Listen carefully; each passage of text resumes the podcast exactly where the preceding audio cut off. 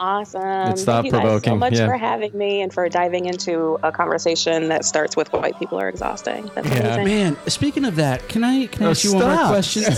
um, Nope. if you were going to rename Google to something that's, you know, what would you name it? like a black name. Give us Black Google.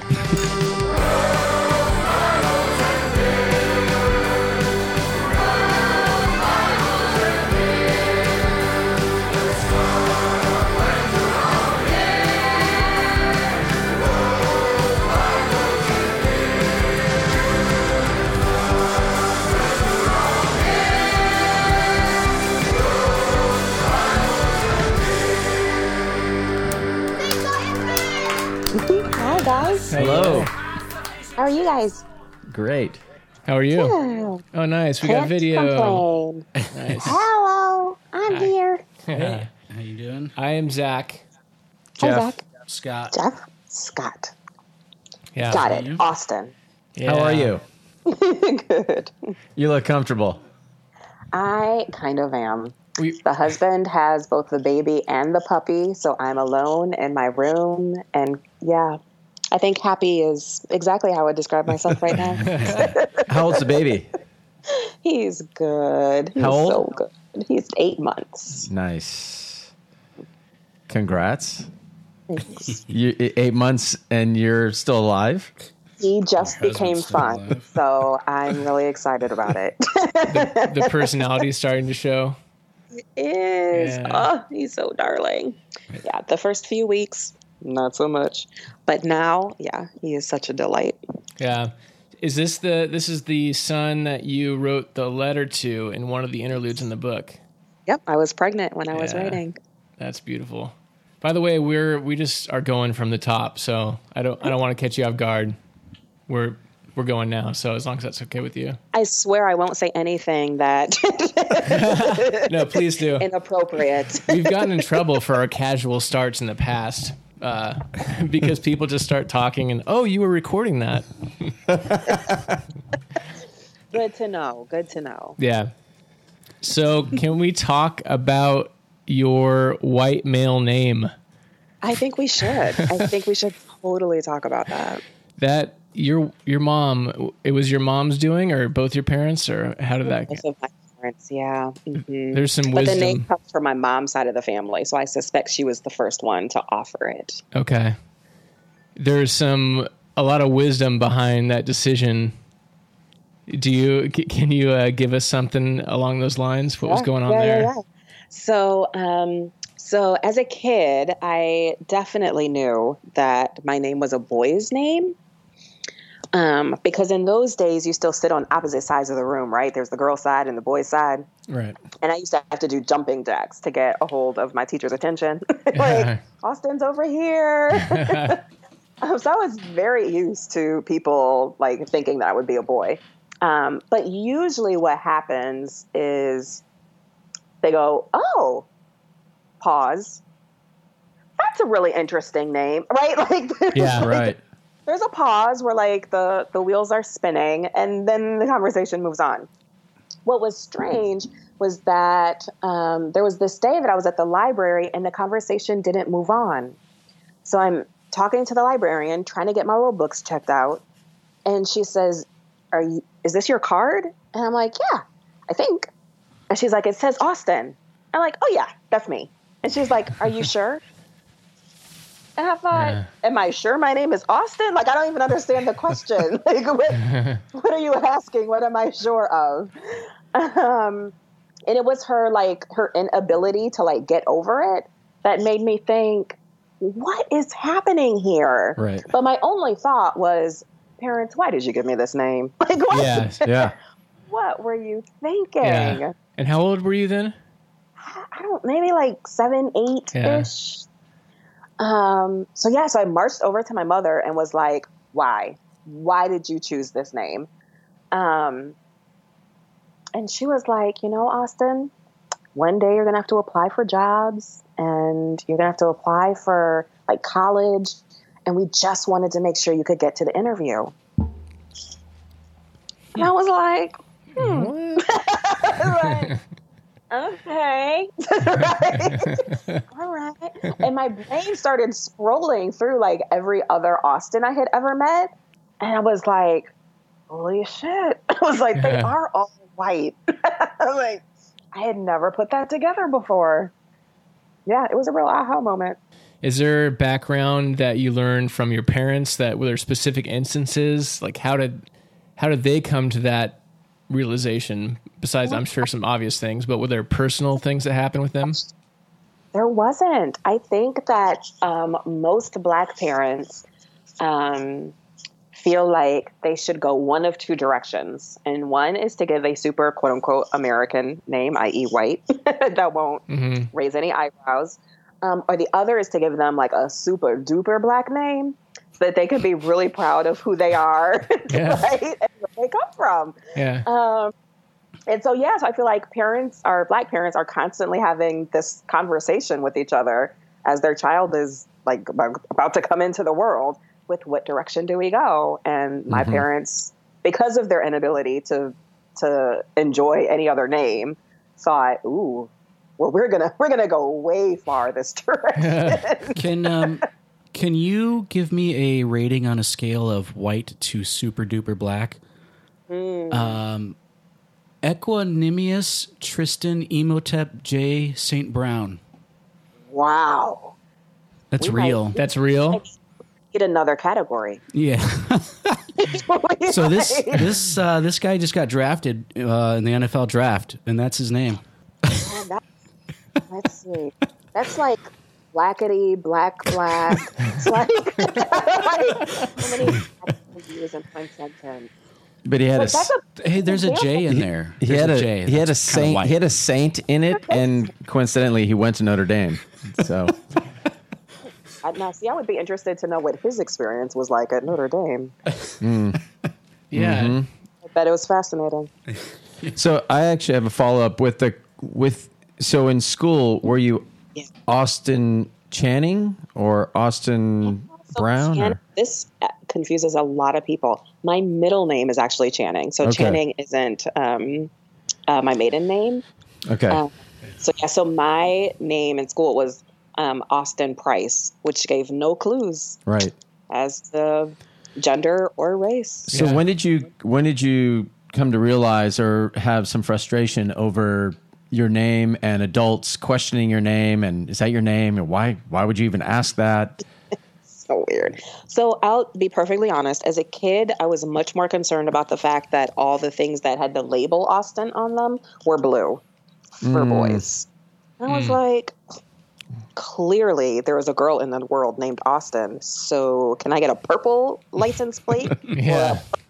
chain or right? Like Yeah. it was stupid silly stuff that really bothered me about having a boy's name um, quote unquote. Um, and i will say i think one way in which my parents did sort of like save me from this being like a traumatic experience was that i attended the same school from preschool all the way through eighth grade. And so I had been at my school longer than most teachers had been at my school. Um, I think there were maybe two teachers who outlasted me. um, And so um, I didn't have as much of like, it, it, Er, Everybody knew you, right? Yeah, yeah. And it was like this eye roll. So like half of my classmates would roll their eyes too, like Austin's over there. You know? so I tell you what, um, what did surprise me though, the first time it happened was exactly what my mom said. The first time I went on a job interview and they expected a white guy. And to watch their faces like change, there's like like there's the moment when they like escort me into the room, right? And they're like, So like why are you here? Yeah. Like they're like There's a double take. the next candidate? right? They're like, they're not sure how to ask. Like, um, are you here to see someone else? like, Yeah. what? You got to get a hidden camera. It's really, really fascinating to watch I people bet. like hesitate. Um, and then there's actually like walking into the room, especially if it's a group interview, people have a really difficult time recovering. And I think it's because both, because I am neither the gender or the race that they Mhm. Right. accepted. And so their minds are like, wait, what? So much so that most people, most interviews I've been on, somebody comments on it at, at some point. Sure. Because it was so jarring that they're like, by the end of the interview, they're like, yeah, I really thought you were a white guy before you came in. They got to break the tension. Yeah, they got to say it. Yeah, it's the elephant in the room for, for everybody, I'm sure. Mm-hmm. That's It's really fascinating to watch. I bet. Do people realize it too? You can see it on their. f- You see the confusion, and then do you see like the secondary? Oh, I think my face is saying something I would rather not say. I think people have a tendency to look at each other in Yeah. the group. So they're like, and that's usually what, yeah, betrays them. So by the time they look back at me, Yeah. they're all like, smiles. Shoot, it was obvious. them like, oh, Yeah.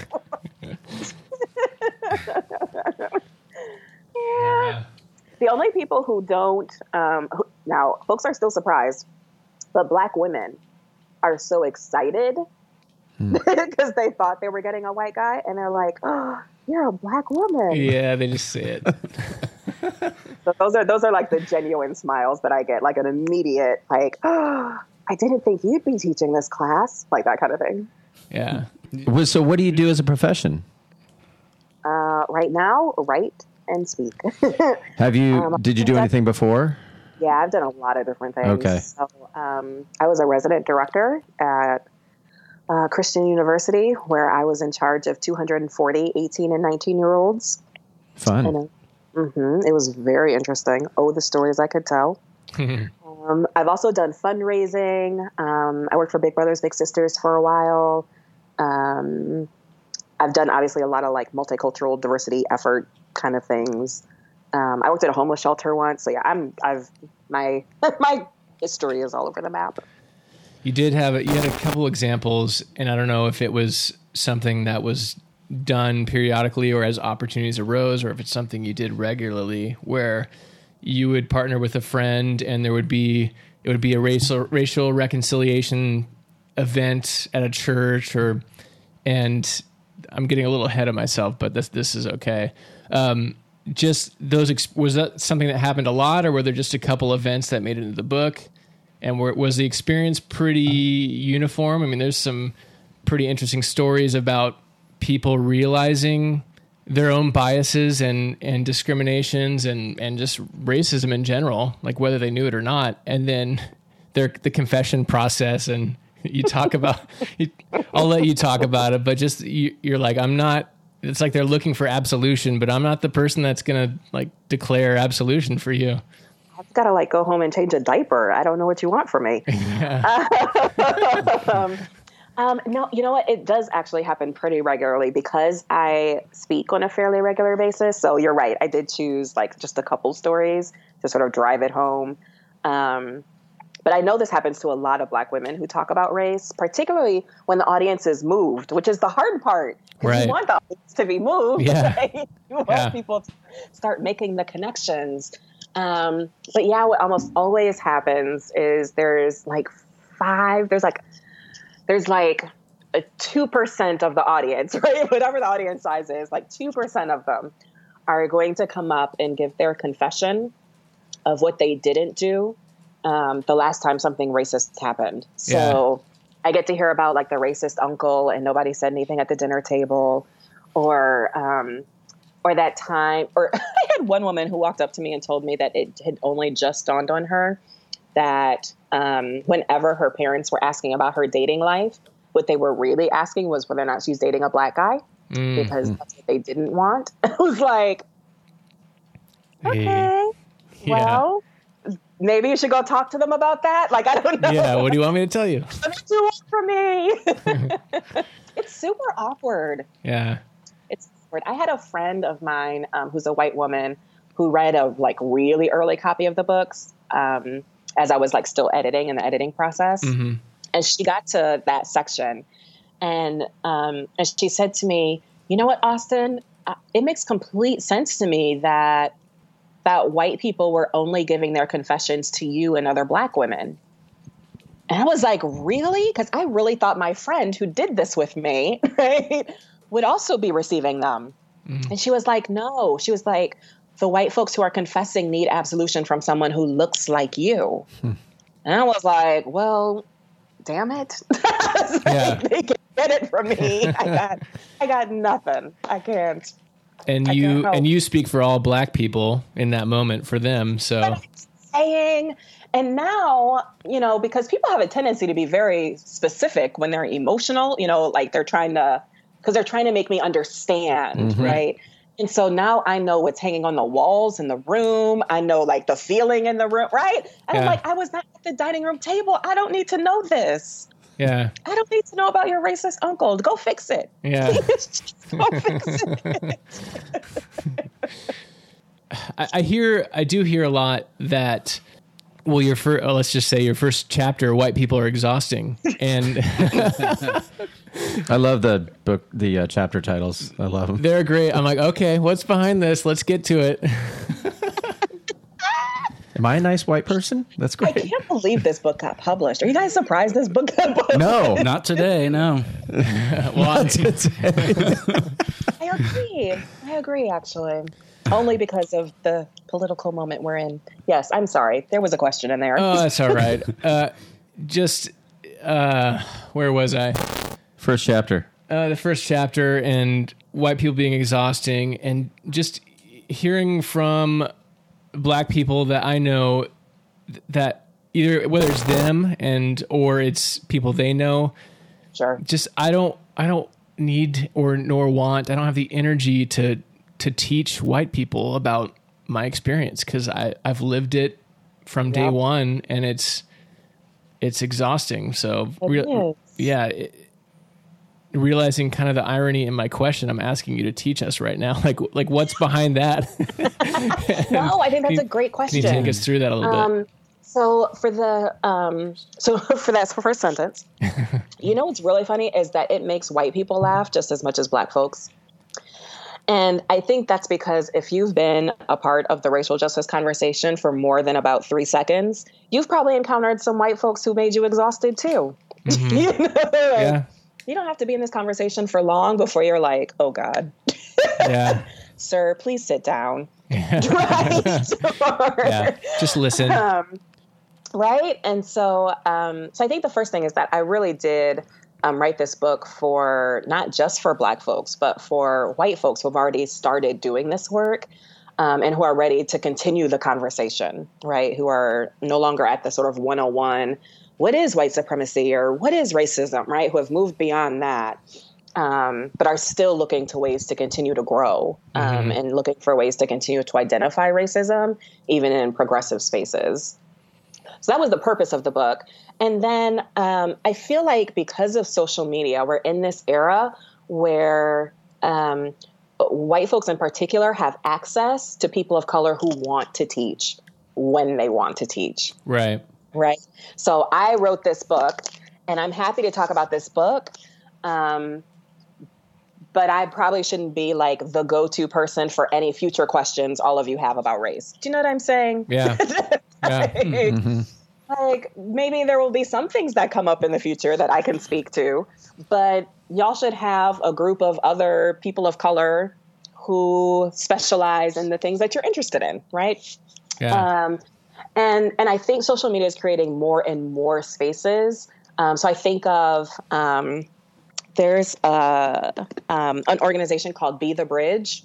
I think it's called Be the Bridge. yes we know um, people Yeah, and it's an opportunity for people of color who want to teach to be connected to white people who have questions, and I think that is brilliant. yeah like this is the way it should work. Um, so yeah, so that would be my answer to that. It's not that I mind teaching; it's just that I want to do it on my terms. So if I have a class, you should come to the class. yeah It's like a dating site, but like you cannot go out with someone of your own race. I mean, Like the site, it, the app won't let it's the- you. right? It won't even show you people of your own race. It's part of the contract you sign when you join Yeah. the group. I'm sure. Yeah, I- I- we we're connected to some. There's a Be the Bridge uh, group that meets at the church we're connected to. Awesome. Or uh, obviously it's not the same thing, but they they meet at the church and or wherever they can in the area. And I've just I've already heard story. I haven't been able to go to a meeting yet, but I've heard stories of it's like white people that are toddlers in realizing some of the things that they don't like in themselves and things they see in society and then they feel the need to explain themselves and talk and mm-hmm. and, mm-hmm. and Share about their uncle and what's on their yeah, the walls. look on your face says it all. And Lord have and mercy. Our friends are like, no, just thinking, please, just sit, stop, just sit down, just listen. I think they even have a rule. Those folks should read this book because they're thinking, why are white people so exhausting? Yeah, yeah. well, I think that well, they're planning on it. The book's not out yet, but it's it, it'll be out when you're listening to this. there you go. So buy it. I'm still here. Um, did you want to ask her about the cover? Yeah. Yes. So the cover, Mm-hmm. it it looks like there are redactions in there. So are we? there just, are we something s- behind yeah, Are we supposed to guess? no. No, Okay. it really is just a really cool cover. Okay. It is. Okay. But yeah, no, I think I, um, man, I don't know. I feel like in, well, first of all, no, that I had nothing to do with this cover other than the color. really? Yeah, the color was like a really muted, um, like really muted browns and dark yellows. And I was like, it's going to be hard enough to get people to pick up a book on race without it looking like sad, you know? Yeah. So it was like, we need a bright color. Like, we need like teal or something. It's almost Eastery. Do you know what I'm saying? Um, but I confess that I was drawn to the title because it looked like things were redacted. And um, I don't know, part of me felt like I was like he would open the book and you just get what you get. Like nothing is redacted inside. like here, Yeah. here's everything. Here's, here's what I got. Um, but yeah, I had nothing to do with the artwork, just the color. okay. Yeah, that's great. Going back a little bit to, uh, I think, let's see, high school, Mr. Slavinsky. That, what that was, yeah. I, th- your reaction right there is it comes across in the book too. It's Good. yeah, That's actually a um, a five foot two Asian woman, Zach. well, mission accomplished. I was thrown off. Yeah. yeah. I envisioned a short bald man. So Just how biased you are. you talked about not having a desire to be the black spokesperson for your class and he was i think he was exposing uh, you guys and just m- you know most of the students were white but he and he was a white guy right yeah and, and so he's he's exposing them to the curriculum then he goes outside of it to diversify it and just show the broader context of of the human experience Right. and and that was like a wasn't that one of the pivotal moments for you in your formation and do you mind talking about that a little bit It really was. Um, so I didn't I didn't have a black teacher who looked like me until I was in college. Um, until college, all the teachers that I had were white, um, and um, and until Mr. Slavinsky, most of them seemed to be unaware of that fact. they were white, and maybe the curriculum was too. Um, and so it, it really fell upon those of us who were students of color that if we wanted to think about Black history or um, just anything out, uh, anything that pertained to like our own history, we had to do that work on our own. So if we had like a book report due, then we would choose to do it on a Black author, or if you know we had just Yeah. had to like step out of the curriculum, you know, in order to learn things. And Is Mr. what- class, yeah, go ahead. Is that what you mean by black curriculum? Just Yeah. having topics that are that are coming from the black perspective or his, Yeah, yeah, his- yeah. history of hero, you know heroic black people.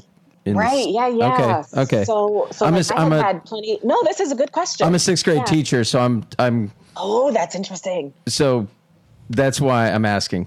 But continue. Yeah, Sorry. So for, um, no, this is great. So for jeff's going to update his curriculum English,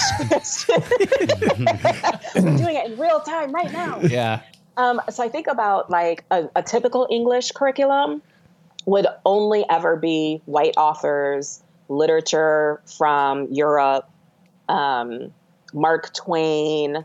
Um, try like I would, but but I would never read about um, um, Langston Hughes or Maya Angelou or right that that Black folks write in all kinds of genres that could be explored in an English class, um, but th- that had just never happened. Or I think about um, history courses, particularly American history courses, and Black folks were always limited to like this one paragraph on slavery and then like three paragraphs on the civil rights movement.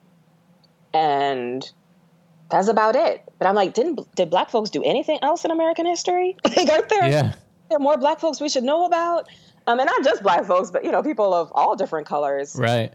But it was just you know my experience had just been if i wanted to learn about anything that people of color had done whether in history and science and literature that i had to go outside my classroom for that or i had to i was responsible for bringing it into my classroom. And mr mm-hmm. slavinsky's class was the first time that i was learning something new about literature from a black author from a white person and not my parents or not my pastor or like a white person was teaching me something new and that had never happened before. And it threw me for a loop. I was Yeah. like whoa what do i do? I don't even know what to do.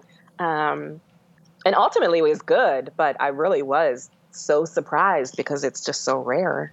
And things have flipped now because everything that I teach in sixth grade, a lot of our curriculum, a lot of our stories, a lot of our short stories are they're really on what was marginalized for a really long, long time. And so cool so so great. I mean, but you think about like um, the books that like we would have grown up reading. Like it was really hard for my mother to find children's books with little characters with little black girls as characters of cover. You know, it was like Snowy Day and right. Corduroy, right? like those Yeah. were those were the books. So I'm really I'm really grateful for the ways that we found to be much more inclusive in curriculum. Jeff, do you uh, do you find yourself slipping in some some Mark Twain every once in a while?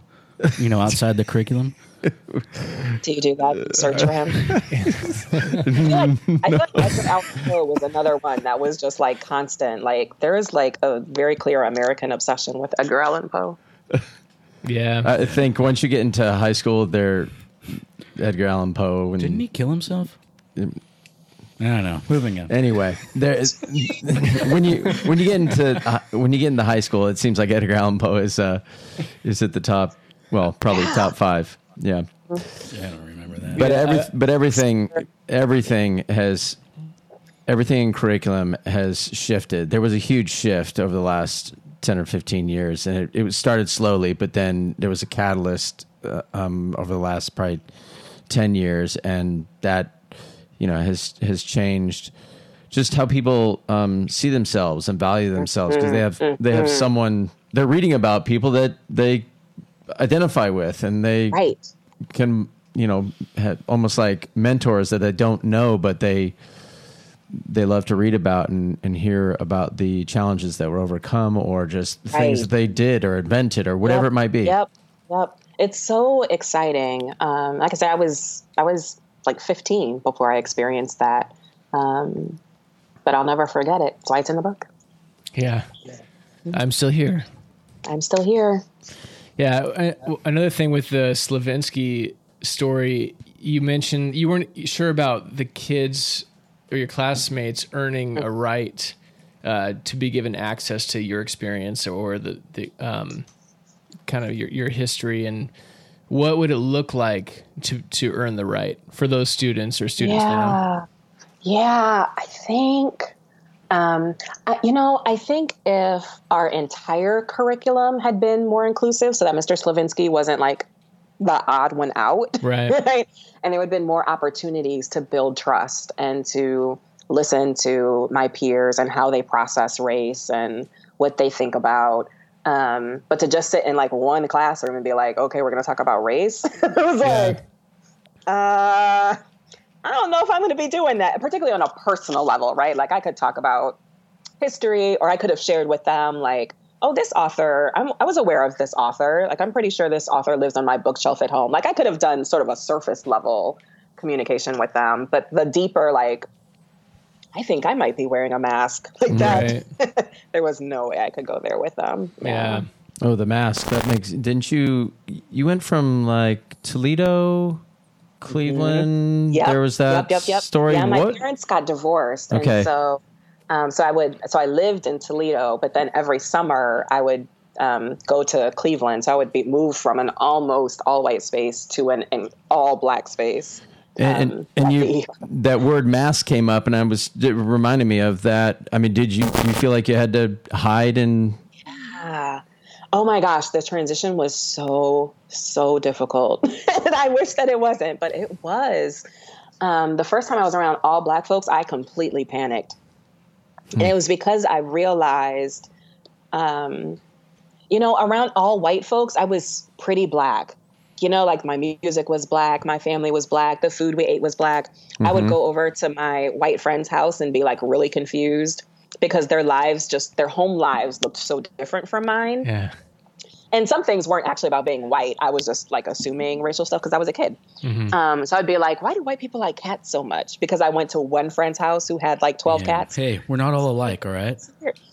well i didn't know um, so right it was like man white people really like their cats so i forgot where i was going It's probably that. true though. On average, it's probably true. Yeah. But going from your house to their to their house and seeing the difference, yeah yes. so, so I always felt really black because I was surrounded by white people. But once I was in an all black space, I realized how little I knew about contemporary black culture. So I knew like um, about Luther Vandross and Stevie Wonder and folks that my parents listened to, but I didn't know anything about um, uh, like Bobby Brown, and I was like, "Wait, who? Who is Whitney Houston marrying? I don't understand. Why do we not want Whitney Houston to marry him? Like, I was just so behind." Um, yeah, and so I was, I was super, super, super. The way I talked was different um, because my parents didn't use contemporary slang. Like they just they. And and think- um, what uh, what era was this? And was essentially, I'm asking how old you are. I was born in 84, so, Okay. and my parents divorced when I was 10, so it would have been right around like 94, 95, 96. Oh, okay. See, and that's that's odd because I knew who Bobby Brown was, uh, and you know, uh, all all of the all of uh, those uh, rappers and uh, hip hop you go to a hip white hopsters. That's what we call them in in the the white part of town. The hip hopsters. Yeah. Did you go to a white Christian school? No. See, I think Well, I did, but I- Eventually he did. Eventually, I did, but that's because I got kicked out of the public school. Oh, sad. Yeah. Okay, well, Yeah. I think if I had gone to a public school that happened to be predominantly white, I don't think my experience would have been as far removed. right But I think because I was at a white Christian school Yeah. where you were only supposed to know who DC Talk was and Michael W. Smith and there were some names I wasn't like completely clueless. Like there were some names that I would have known. Like SWV, Whitney Houston was still really popular then. You know, like I knew some people. Even if I could have pointed Bobby Brown out, I wouldn't have known like like th- that he was someone Whitney shouldn't have married. Right. Do you know what I'm saying? Like there were just some nuances that I was like, I got nothing. Mm. like I have no idea what's happening right now. but not but not knowing that culture really put you you probably just kind of covered in some way and tried to assimilate as best you could while not It's being true. found out It's True, and it didn't work.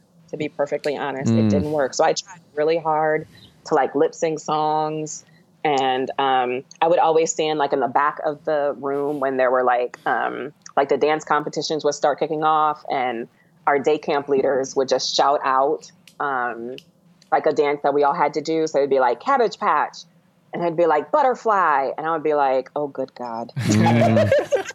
now, once I saw them, I was like, Oh, okay, but just linking the name and the dance, I was like, I don't. I got nothing. yeah i still do that So- today Learning really, really fast on my feet. And to be honest, um, I still stood out. You know, the way I talked was different. Um, the fact that there was so much, like I couldn't contribute to the conversation, like I could listen, but the fact that I never had anything to say was kind of obvious at some point. Um, and so I used to like be physically sick um, and was just like refused to go because it was so much work to try and catch up with everyone. Um, and I remember like a couple times being called an Oreo, um, which means that I'm black on the outside but white on the inside, Yeah. or asked why do I talk so white. Um, and I know that's like traumatic for some black people. It wasn't for me. I just felt like, damn, it's not working. Like that's how I felt. Like Oh. this isn't working. Um, Uh, yeah, I was just so unaware of how impacted I had been by white culture because I always felt so black around white people. It was a very interesting experience. But I figured it out. I caught up. nice. So what? So at what point? uh, What was the motivation? What was the catalyst behind you writing "I'm Still Here"? I um so I'm really obsessed um with like Ta-Nehisi Coates and Roxane Gay and some other um really popular writers. And um I notice that there's a, a tendency when we talk about blackness to talk about black folks from the hood. Okay. Um, yeah, I think that's and and I appreciate that story. I, I didn't obviously you all know I did not live that story, um, and so I'm always really interested in it. But I felt like, but isn't there value in Black folks who didn't grow up in the hood? Like, isn't there value in our stories? Um, it- can we can we talk about the different kind of dangerousness of growing up around all white folks and not being represented in your school or in your curriculum? um, isn't there value in talking about what it feels like to be the only one um, in your classroom or the only one at work or you know so i just really wanted to tell a different side of blackness that a lot of people share but it's hard to show that when you only work with two black people Yeah. like when your experience doesn't show that there's a lot of black people who live this experience right. and I just wanted yeah i just wanted to like bring that to light like there's so much value in growing up in the hood or the south or you know um, but there's there's value in having been the only one in your white middle class neighborhood too Right. Do Do you think as you were growing up there was a you built a a wall up a little bit or had a you know maybe a, a like not wanting to but maybe a, a chip on your shoulder like I am the only one in this neighborhood or community. Is that did that I- happen? I, felt like, I feel like this happens um, differently for different black folks. For me, it was that I felt like I had to excel all the time. yep. Um, so I had to be. This is like a, a saying that black folks say all the time for for your listeners. Um, but that black folks had to be twice as good. You know, and though I would never would have said that out loud, I think it really is how I felt inside. So I had to have the best grades. I had to um, always be on my best behavior, um, and I had to like. sh- I had to be the embodiment of um, that black people can succeed and that black people can do well and that I belong here. Yeah, you know. and not just the best grades. You you mentioned in order to get the best grades, you it was either that or your blackness. Like, and was that is that just a constant struggle? It was once I started to become more aware of the difference between um, like history that was being taught in my history books and history Yeah, parents were teaching it at home. It's like in elementary school, not at all so much. But by the time I was getting into like high school and definitely by college, um, I was definitely making decisions about what grade I wanted based on how much of the truth I was willing to tell. Yeah, every once in a while I tell my kids, I'm like, you know, Christopher Columbus, well, you should look him up a little more. he's not like white white. He's like he's a little brown white. Right. Yeah. I'm like, those explorers, yes, they really explored. And then let's talk about that. I can't help myself. I was a, so, I was a sociologist in, in well, Oh, in man. college. And uh, I'm just, I mean, I learned so much going through school and, Yes. and, um, and talk about a, a, when I, I mentioned chip on the shoulder, but I had a, uh, a, a it was at um, it was a sociology class, and he came. He was teaching like ethnicities and and cultural diversity, and he was a Native American Harvard gra-. Harvard graduate Wow. and man he he he wore it proud i mean like That's saying saying i mean he, he just said you don't say this and you don't say that and if you're going to say this you better be ready to get in an argument with someone who may want to have that argument and and be careful you know what you say and i'm like what do you mean what i say it's like just saying they is just you, you Right. you're not thinking you're not thinking about the bigger picture of people in general in the United States yes. because everywhere else it's pretty homogeneous in the states Right. it's right. it's every it's the world so Thank God for teachers who are aware and willing to teach. Good Yeah. God. Changed my life. absolutely yeah good teachers Right? they they make a huge impact Someday you'll get there. yeah one I- I actually be, I became a te- I became a teacher because of a US history teacher so That's cool. I got my own story anyway Yeah, you you were ready. and to I'm say still something a here couple so let's keep times. going Nice, Jeff. Still here, Jeff. black you dignity guys are really good at this. You should think about having a podcast or something. Yeah. We were going to, but we realized there's a lot of podcasts with three white guys. So yeah. yeah. Who wants to listen to that? An awful lot of you in the podcast world. I will yeah. I'm sure you're on that circuit right now. I am. Are you on the white guy circuit? What'd you say? You're on the white guy circuit? Well, you know. I White mean, that's guy not what I podcast. call Oh, it. white guy, white guy That's not podcast what- circuit. the W G All right, you were gonna say P something or ask something. C. Go ahead. Um, this is digressing. Okay, so Come on, Scott. so you were in the you grew up around where you're mainly all all the people around you are mainly white, and you might be the only only uh, You're being exhausting right now. One of a handful. Yeah. yeah. So I was probably like one of five for Yeah. most of elementary school. Did did you? Okay. So and then and then going to the and then you mentioned going to the to a community that is has more Entirely black. Yeah. So was there man, so I I have I have a condition. Um I don't, I don't know if it's I don't know if it's a psychological condition, but I just I just wherever I go, I feel for some reason I don't belong. I whatever it is, no matter where I am. Yeah, yeah, yeah. Um, Now, do you, did you feel like there was?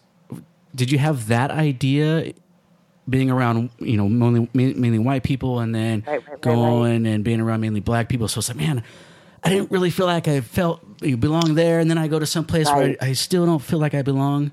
so where do I sit? Yeah, it's like so, yeah. So what? Yeah, what do you? What were you thinking about? Like, do I need to find a place? Like, do I need to start a community where? That's a good right. Where are others like me? Um, that's a fantastic question. I was, yeah, I was completely thrown off by it. First of all, uh, like my parents are divorced, right? So that's like, like that's mm-hmm. why I'm in Cleveland in the first place. Oh, yeah. So there's like this major life experience that has happened, and now I'm in a new city, and not just a new city, but in this new cultural context that I have never experienced before. So there was a lot of fear and a lot of anxiety. And as I mentioned, I've been at the same school from preschool all the way through whatever it is. So I've never switched schools. I've oh, never been the new kid in the classroom, right? Like all of that is new for me. So you can talk about somebody with some high anxiety. It was really, it was really bad sometimes, some days.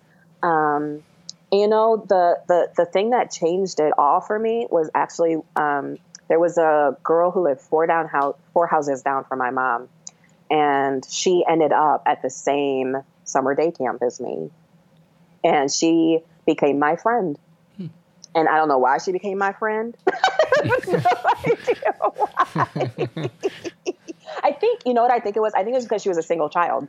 She didn't have any siblings. And so to have a girl in the neighborhood for her to hang out with, I think she was willing to overlook a lot of things.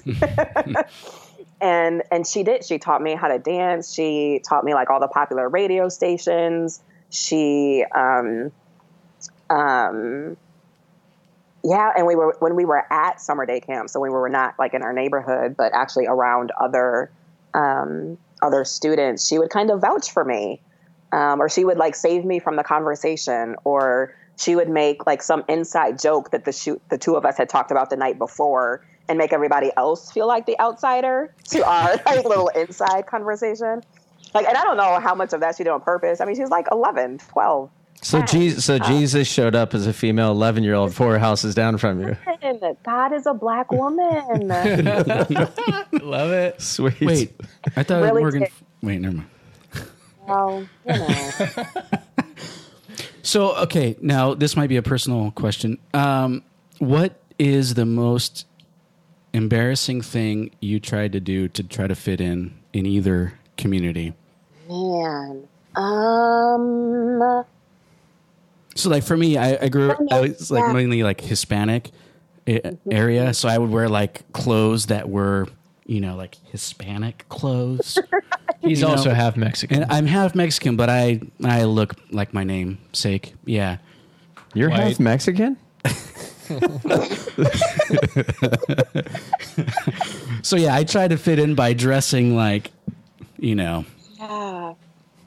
I would have, truthfully. Um, we just didn't have enough money. Again, divorced parents, so all the money was spent in court. oh, Um, um, I did, I did have um, cornrows before cornrows became popular again. Um, and for and as a girl with not without extensions, so they were just cornrows on top of the boy's name was doing me no favors. Um, so I had I had students my age on a regular basis would like hear me talk. Like they would see me far away. I would get closer and they would hear me talk and they would be like, "Oh, you're you're a girl." and that was not fun. it was one thing for like teachers to mistake who I was and not be able to find me, but for boys my age to be like, "Oh, you're a girl," not good. Not good. Oh, it was torture. All right. Well, I think we're running out of our allotted time, but do you have time for a couple couple questions, couple quick questions? And actually this this is one that probably deserves more time, but it's up to you. Um, towards the end of the book, you mention like a lot of white people like to say, "Look at all the progress we've made." And um, we've come so far. There there has been progress and I guess by that definition, there has been, but your point being, and you have a Chris Rock quote in there, like it should have already been like this. And it, Yeah, it- it's really hard to think about. So in in my head, I sometimes, not all the time, I don't like have a rule about this, right, but I do sometimes. You're like, human. like, right. I do sometimes when I'm when I'm like trying to teach about race, try to distinguish between change and progress. Yeah, So when I think about progress, I think about iPhones and I think about how close we've come to being the Jetsons. And I think about, you know, like I think about things that make us go, what? yeah, we do that? Can you believe we did that? and that's not how I feel about race. Like we ended slavery. That does not like, whoa, go America. Yeah. Right? like, mm, pretty sure that's just the baseline for human de- decency. I'm pretty Yeah. sure. I'm pretty sure we should have just ended that and not patted ourselves on the back. Right. Thanks, slavery. Yeah. So I do want to acknowledge change. I want to acknowledge what my ancestors went through. I want to acknowledge what they fought for. I want to acknowledge that we are on a podcast together talking about a book that I wrote that got published. You know what I mean? Like Right. these are things that for my some of my ancestors could never have been. Um, and so I want to acknowledge change, right? I think that's good and that's healthy and hopeful that there's more change that we can create. Um, but I feel like I'm still like I feel like Barack Obama becoming president that might qualify as progress. Mhm. Like that that was so significant. I'm I might I And Hillary be would have been a step back, the- right? Into Am the right? progress on that one. Say it again. Nothing. Oh. Never, never mind. Yeah, oh, his, oh, I didn't hear. it's all right. It was a joke that didn't quite land, and it shouldn't have. but yeah, um, Yeah, so that's how I try to like distinguish the two, and not because I'm trying to like be mean or be too harsh or anything. I just want I want us to think bigger than dismantling things that should be dismantled, right? I want us Yeah. to just think about how much more inclusive we could be and what our churches could look like and um, how we could talk about the Bible and what we could do with curriculum, you know, like the possibilities that are still available to us. yeah, that's really good. I have a couple of uh, silly questions. Um, so these guys are probably sick of this one, but uh, we're in the New Jerusalem, and you're walking through the the open gates, the always open gates, Sure. and you get to pick one person, living or dead, to announce your entrance, and you get to pick a song for your walk-in music. Whoa. Oh man. Okay, I'm debating between two people. That's what's happening right now. Go for it. People to understand the silence that's happening. Um, I am like really, really convinced that Whitney Houston is my long lost auntie. Um, I'm, I'd be like, she just didn't know. I knew, but she didn't. Something happened. She'll know one day. She'll know when I get there. This is what I'm driving at. Yes, yes. she will be the one who um, sings the song as I enter. I could almost do any Whitney Houston song. Mm. This wouldn't really be my choice, but I want to dance with somebody is like the first one that comes to mind. It would be an upbeat Whitney Houston song. It would be like "Let's Dance." I'm every woman. Like something. It would be something quick, That's awesome. a very joyous. Like I'm here. Yeah, Um, and I think, I think I would want it to be a family member who greeted me. Maybe like my grandmother, or um, I talk in the book about my cousin who passed away. I would yeah. want him to be the first person I encounter. So yeah, I that one's a little bit harder, but I think family for sure. That's amazing. What about all the people that whose podcasts you've been on? Um, Well, you I mean, know, I if would you like could, we can expand it to three people. Let's say. like like like I, I envision being escorted to a party where multiple people are waiting, and for sure there would be three white guys at the party. I mean, you gotta have some inclusion, right? Right on. Right. Well, yeah, that's yeah, Right? definitely. It's, it is heaven after all. Yeah. yeah. And if it's us, we won't be disappointed. oh, all right. And then um, Glad that's important to you. all right, so at the end of the day when you are you're just you're done with life and you you want your brain to turn off, what what do you watch before you go to bed? Golden Girls. I, Get out of here. oh my gosh. I did not see that coming. I oh, am so obsessed. I am Dorothy for sure, but I love Sophia, and I used to wish I was Blanche. And poor Rose, oh good gracious, poor Rose. She just keeps I love it. She just keeps everyone honest and kind. Is that on Netflix? Set It's on Hulu, Okay. All right, that makes sense. and I know that because I watch it almost every night before I go to sleep. Wait, awesome. wait, wait a second. You didn't watch that when you were a little girl, did you? I did not. Okay, because I was going to say if you went to the Jeff black did. school, we're like, oh, did you guys catch Golden Just Girls? catch that, right? Wouldn't that be awful? Oh my And then you go to Cleveland, they're like, You would have been definitely That "What are found you out. talking about?" That would have been in the book. like, I think this time. That would have been my most embarrassing moment. It was this time I mentioned the Golden Girls. Blanche who? What's a Blanche? what? That's is a new up? dance. Do the Blanche, Austin.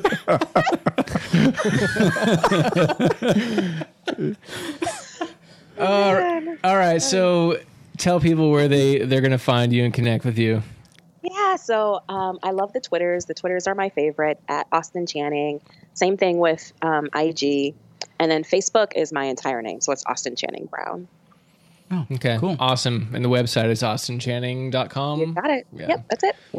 Yeah, I started typing in Austin, and I put CH, and Austin Channing Brown came up. Did it? You know, I had always intended for it to be Austin Brown, but it was taken because of Michael Jackson's nephew. Did you guys know this? Michael Jackson not. has a nephew named Austin Brown. Nope. So that's why I started using my middle name because I had to distinguish myself. Hmm. Is that is from, that from Tito or from Janet? I confess. Well, probably not Janet. Oh, I don't know. co- Oh, Well, that's Well, she uh, has one child, but oh. I'm, it's, I was like- just yeah. I don't know. he's just naming names. I'm he just knows. naming. Those are the only two listen. other I have Jackson finally siblings caught I up know. on black culture, so now I That's what I was asking. All right. Well, we're just beginning, so. I, re- I really we really appreciate you and all that you're doing and I love the book and we'll we'll be putting it all the information on the show notes and all that stuff so Awesome. It's Thank you guys so much yeah. for having me and for diving into a conversation that starts with white people are exhausting. That's Yeah. amazing. Man, speaking of that, can I can I ask you one more stop. question? um, nope if you were going to rename Google to something that's you know, what would you name it? like a black name. give us black Google Black Google. Well, you know, Black Twitter is a thing, so maybe we should just have Black everything. Oh, really? Wait, you guys look surprised. Yeah. You guys unaware of Black Twitter? They wouldn't let us open an account. Never heard of it. You guys. I mean we You're know but tell our listeners Yeah, yeah. I found I find out about the world from sixth graders, eleven and twelve years old. Or, They probably did not be on Black Twitter yet. Black Twitter is a little old for, oh. for sixth graders. That's true. I like it I, I don't even know how to explain Black Twitter. I'm sorry. Um, we can Google it Find another. Yes. Go, oh, I wonder what would come up. Google Black Twitter. I will what does your So shirt it's, say It's a beautiful thing. Um, it says theology on the ground. okay Okay. A conference. that's your conference awesome all right. is there a website for that Um, there is. It's a conference I just spoke at. Okay. once. Um, of course, all it is is initials at the bottom. ACS. I have no idea what that stands for. I'm sorry. Okay. Well, Thank you so listeners much. can do their due diligence and figure that out. Yeah. Uh, thanks for hanging with us. Yeah, thank you. I really appreciate it. Take care. Bye bye. All right, thank you. Bye. Austin Channing Brown. Hmm? Live and well, not not in person, but I mean as close to in person as you can get, being thousands of miles away. This is what we, it just took place, Jeff. Be in the moment. That was great. Austin is casual and fun, and sh- uh, her book's very thought provoking. And I I only went through about three chapters and then skimmed the rest, and it's it's a fun book to read because it's eye opening for a white male. And she really didn't go through the black black experience, and she kind of mentions that about She went through the half grow- black growing up in the hood. I don't even think it's a half black experience. It's she grew up in a white neighborhood, and she was a black girl back in the '80s in the Reagan Bush senior era.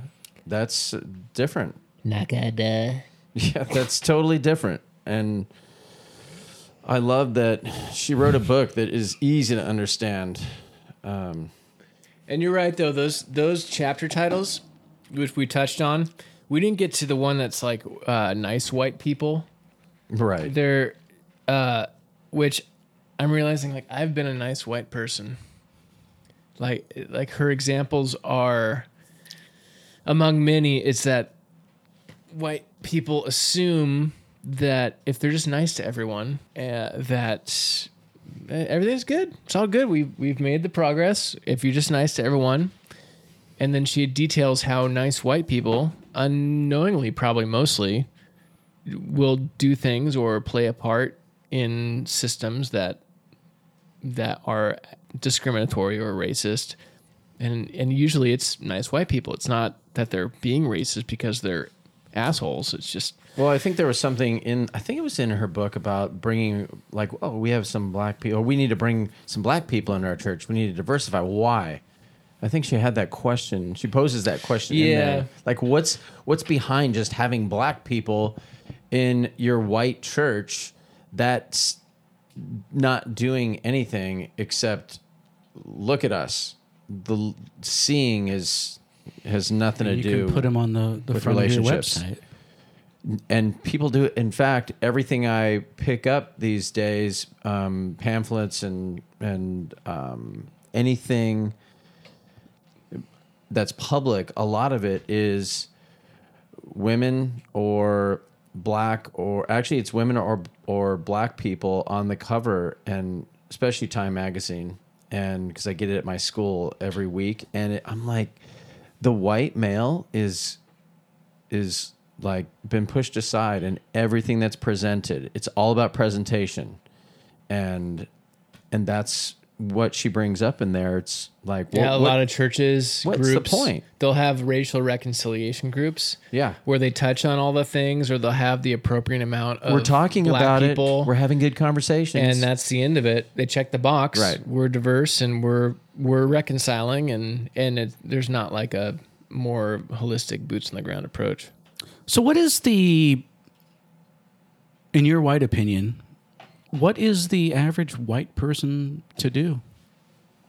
That would have been a great question to ask her. She's not white. She can't answer that. Well, from her perspective, mm. she sees all the white people, the white, the white guilt. I like how she follows white people that want to help, and they get into white guilt mode, and she has some thoughts on that and critiques, and it's it's helpful. I don't. I think the start is being aware. Like I, Yeah. the, one of the examples that I wa- had in my notes that just didn't happen, um, which is fine. It was, I, that was a great conver- That was a blast. It was a great conversation. Um, was they went to her her in college. She went with a white friend for for the purposes of a black and a white person pair up. They go on a bus tour to learn about racism and stuff.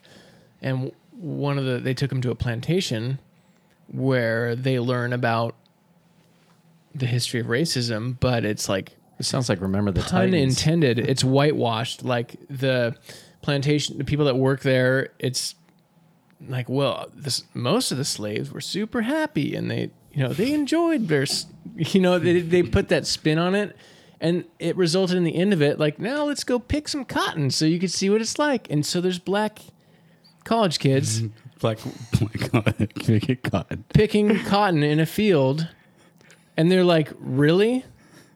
You're They're you're learning making us about- relive this. Wait, she just Austin was just talking about how we don't learn about history, and I know. so they're learning about the history. You know, you're And I'm right. a version of it. Yes. No, it's not a version. It is what No, I was know, going but on. but it's the tone deafness. Anyways, the tone deafness. No, I realize that, but I'm But then they get on the bus and then they go to a museum where the the museum is basically uh, lynching displays, and which I think those museums museums that display that stuff probably should exist, but uh, the conversations that came out of that, where a lot of the white people were exposed to something they had, they're like, I didn't even know this happened, and so the conversations on the bus escalated where they passed a microphone around and talked about their thoughts and uh, the white people at first were were just they were horrified and they tried to separate themselves from that because obviously they didn't they don't do that. Right. they didn't even know it existed.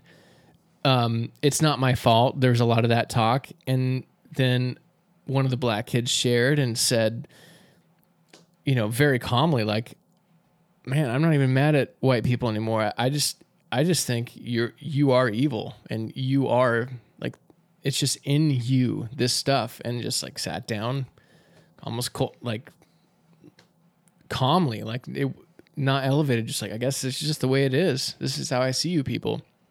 And then uh right before they break for lunch, a white girl stands up and is basically like I I don't even know what to say, but and I'm totally paraphrasing it, but I'm sorry that this is your ex- experience. Like that's they're tied to that experience, and from this day forward, I like no no, no more like ah, actually I'll pull it up because that's this is what it's worth it. I'm sure this is why this is why a life in Christ um, has the ability to to value people Yeah, and we'll get there because that's how our book closes, Right. and we can close on that. Right. Let me just finish the thought. Um, and but I'm affirming you, Jeff. You keep doing that. You just remember that. I don't want to steamroll you like I like to steamroll Scott. It's okay, Jeff. You get over it. No, I mean he can't Do you, steamroll me Scott? because you know I'm me and he he can steamroll you. That's why he steamrolls you. Go ahead. So I'm she weak- you basically saying I'm weak, Jeff? her it was a different posture. It goes from a posture of it's not my fault. We've made progress. You know, case closed. To the a, a white girl sa- or white woman, I guess they're college. So a white woman saying, "I I don't know what to do. I don't with what I've learned. I can't fix your pain. I can't take it away. But now I see it. Doing nothing is no longer an option for me." And man, I wish I would have brought that up because I think that was a moment where those words, doing nothing is no longer an option for me, were, was a catalyst for Austin Channing Brown to to do what she's doing now. I think that was a, a beginning moment. I mean, obviously there were seeds that were planted The before white, that. the white girl on the bus said doing nothing. doing nothing is no longer an option. And it was almost like I don't I don't know what to do, but I know I I can't just like pretend it didn't exist or pretend like yeah that slavery's abolished so we're fixed. And it just something clicked in her where it's I don't know, but I'm going to learn. It's just a different a different posture to take. I, But you were talking about I, I don't. I'm. I think we. Oh man, I don't want to marginalize this, but I think we make too much of the his, history books. I realize that there's there's things are set the way they are in the United States because we are not a society that looks the same and talks the same and has we're 100 cultures within one country more than that. But the the point being is we're always going to have this um, this tension. It can be a healthy tension where people are like you need to recognize this it's like why do i need to rec- why can't i just recognize that um, i'm a believer and i love you and i don't really care i mean if there was stuff that happened in the past that's in the past but Maybe you're a nice white guy. Great.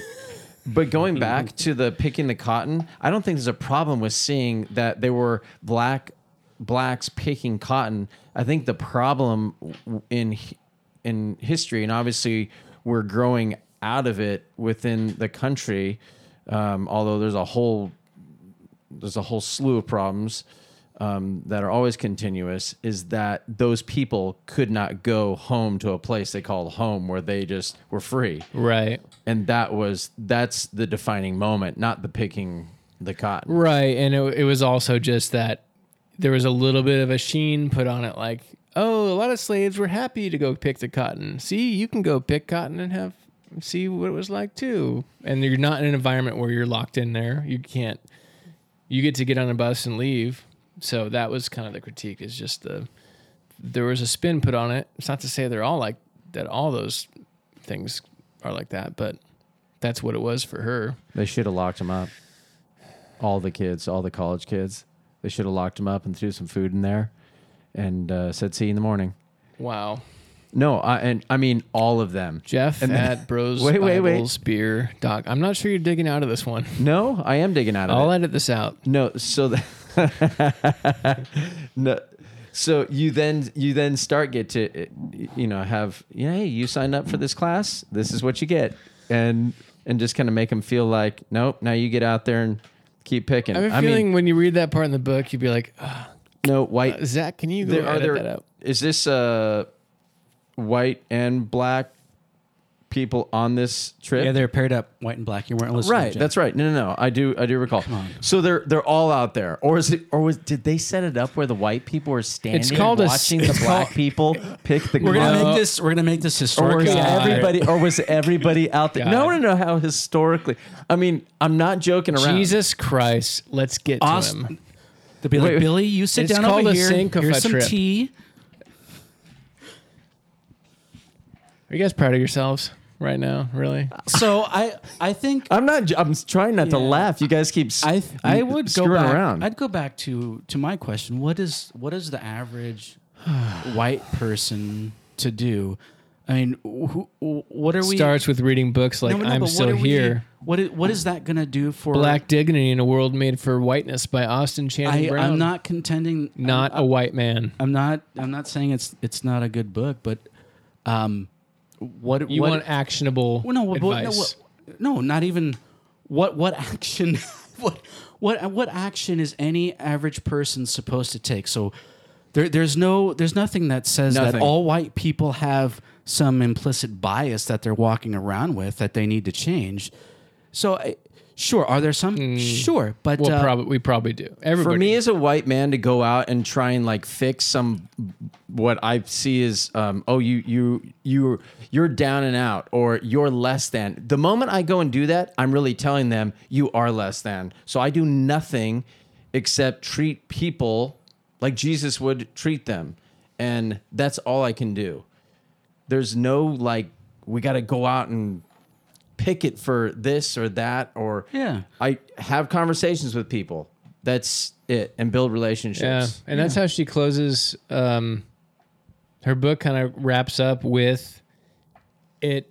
It's like a Jesus bow, but in a really effective way, and where her ho- her hope lies in that there's the all throughout the biblical narrative is mountains being brought low, valleys being lifted up, captives captives being freed, like justice, like pure justice and reconciliation, um, and and the hope that is in there, even when it feels like hope is crumbling.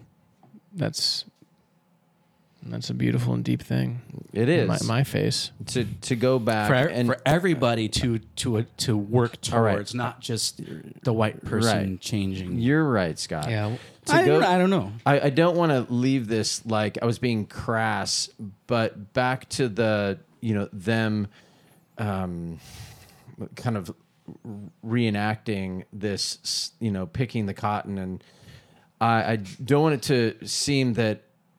I mean, I think there is value in actually walking people through what actually happened and the closer you get to reality obviously you're not going to go there but the closer you get to reality the more people understand or you end up just whitewashing over oh yeah they, Right. pick, they pick cotton and so i was like oh oh well that doesn't seem so bad. And if that's all that's in the history books um, then you you know you don't you don't get the the, The horror and the de- demonic, the the devilry that is afoot in in racism of any form, and and obviously in, with our country's history, we have a huge form of it.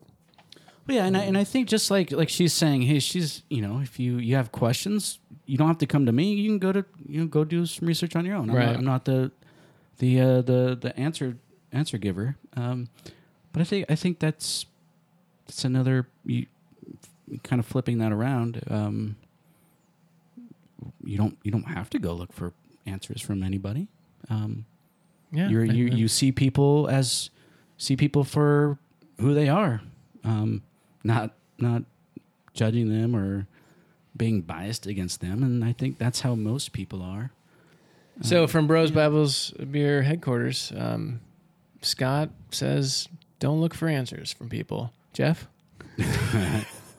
I s- yeah. I really hate how you how you t- give us dick. titles and then yeah, well, and, that, and that's why, yeah, that's why. So that's Jeff at Bros Bibles and Beer. He's the a hole, and Scott, you that's can why, you know, yeah. I talk about okay, what's the what's the everyday run of the mill white person doesn't walk around. or half white, yeah, they're they're they're nice people.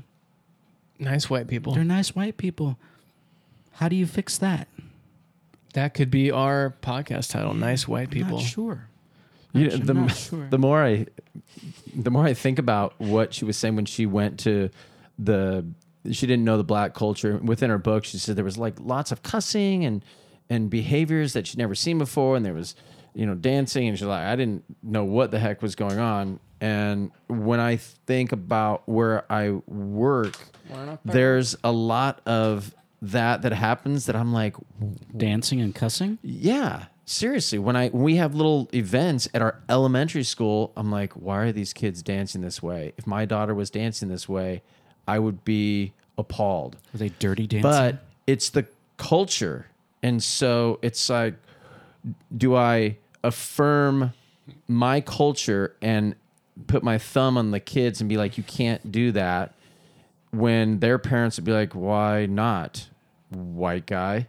That's might be how they respond. Like, Get your freak on. Get your Eleanor. This is what we Eleanor. do in our Blanche. culture. right. N- I'm You can't tell us what to do. Come on, Jeff. Do the Blanche. when when it took two years it took two years for for my own kid's school to even hear about the stuff that was happening at where I worked and I'm like wow that is a huge like that's a huge uh, void in cultures um because and when they get it it's just like funny goofy. When when the kids that i teach get it it's like their life.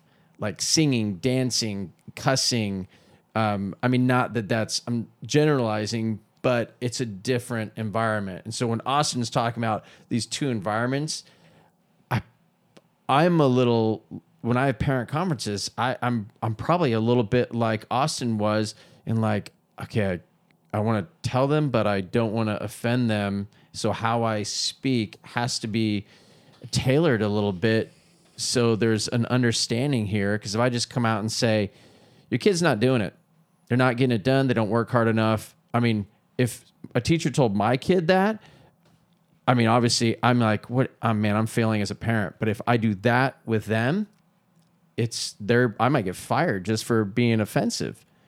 For telling them that their kids need to work harder and do There get be better a, grades. Scott. There's there are there are wars going on, and you know, and it's and it's they a will culture war. And I mean, Zach's trying to cut it off. They there- will do that the rest there are- of their life. Is that the kid- scope of this The kid will be specific in that. episode? It's the- a the small. rest of their life, it's a small terrible. microcosm of just one little thing that has to do with cultures that intersect and create conflict. I mean, Austin's is totally. It's totally different, but in a very I'll say bland way compared to what I'm talking about. But then there's, you know, 10 times that in the inner cities of um, LA and San Bernardino uh, and elsewhere around the country.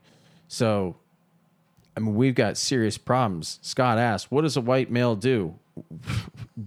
these are, I'm, I mean, I'm not passing the buck, but these aren't our problems. And they don't have to be their problems either if everybody comes to Christ. Oh man, there's so much there. Well, yeah, it's it's it's uh, I'm s- it's neighborhood it's neighborhood based. It's it's, Let's wrap it's this up. culture based, and, and yeah, if if you're in the position, yeah, You guys, if All you right. can hey, go, if hey, you can go hey. and do something, yeah. Zach is exhausted by. I need to can't do Zach's exhausted. I need to watch some Golden Yeah, Girls. I'm not, I'm not saying yeah, and I'm not saying that you, Right, guys. you can't do something. I but think you guys are punching or s- punching above your pay grade. with some of Austin, those comments. Channing, no, Brown. you can make any comments that you want, Zach. It's a free. I'm still here. Black dignity. Amazing. Get it. Black dignity in a world made for whiteness. Yes. In a world made for white. a world, a that's the world name of the made ti- for that's the book. whiteness. It's a book. I should have asked her about that. Rose Battles I Beer. don't want to say anything about it though because I didn't. ask her. Subscribe, rate, review. Talk iTunes. Facebook, Twitter, Instagram, Bros Bibles Beer. And if uh, Apple the Podcast. first the first person to tweet back what is Black Twitter, the answer to that, you Zach will give you a prize. Excellent. Yeah. I love you. Hugs and kisses, everybody. Except use it, Zach. Oh, you did. Nah, I thought you were gonna say me, but you said okay. Good. Good. We're on the same He team. said me, but you were in his heart. but he, yeah, he meant he. That's why he hesitated. He's like, delete that.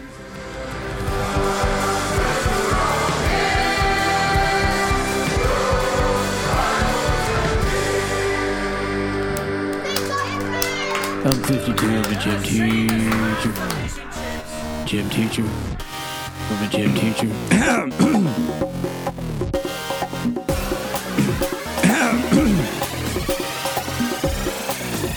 I actually want to be a polygamist. I'm 52, I'm a gym teacher. Gym teacher. We could just spank I'm him one time. Gym teacher. Gym teacher. I'm 52, I'm a gym teacher. We could just spank him one time. Gym teacher. I'm a Gym teacher. I'm a gym teacher. I'm a gym teacher. I'm a gym teacher. I'm a gym teacher. I actually want to be a polygamist. Don't quote me, bro. Scott, seriously, shut the hell up.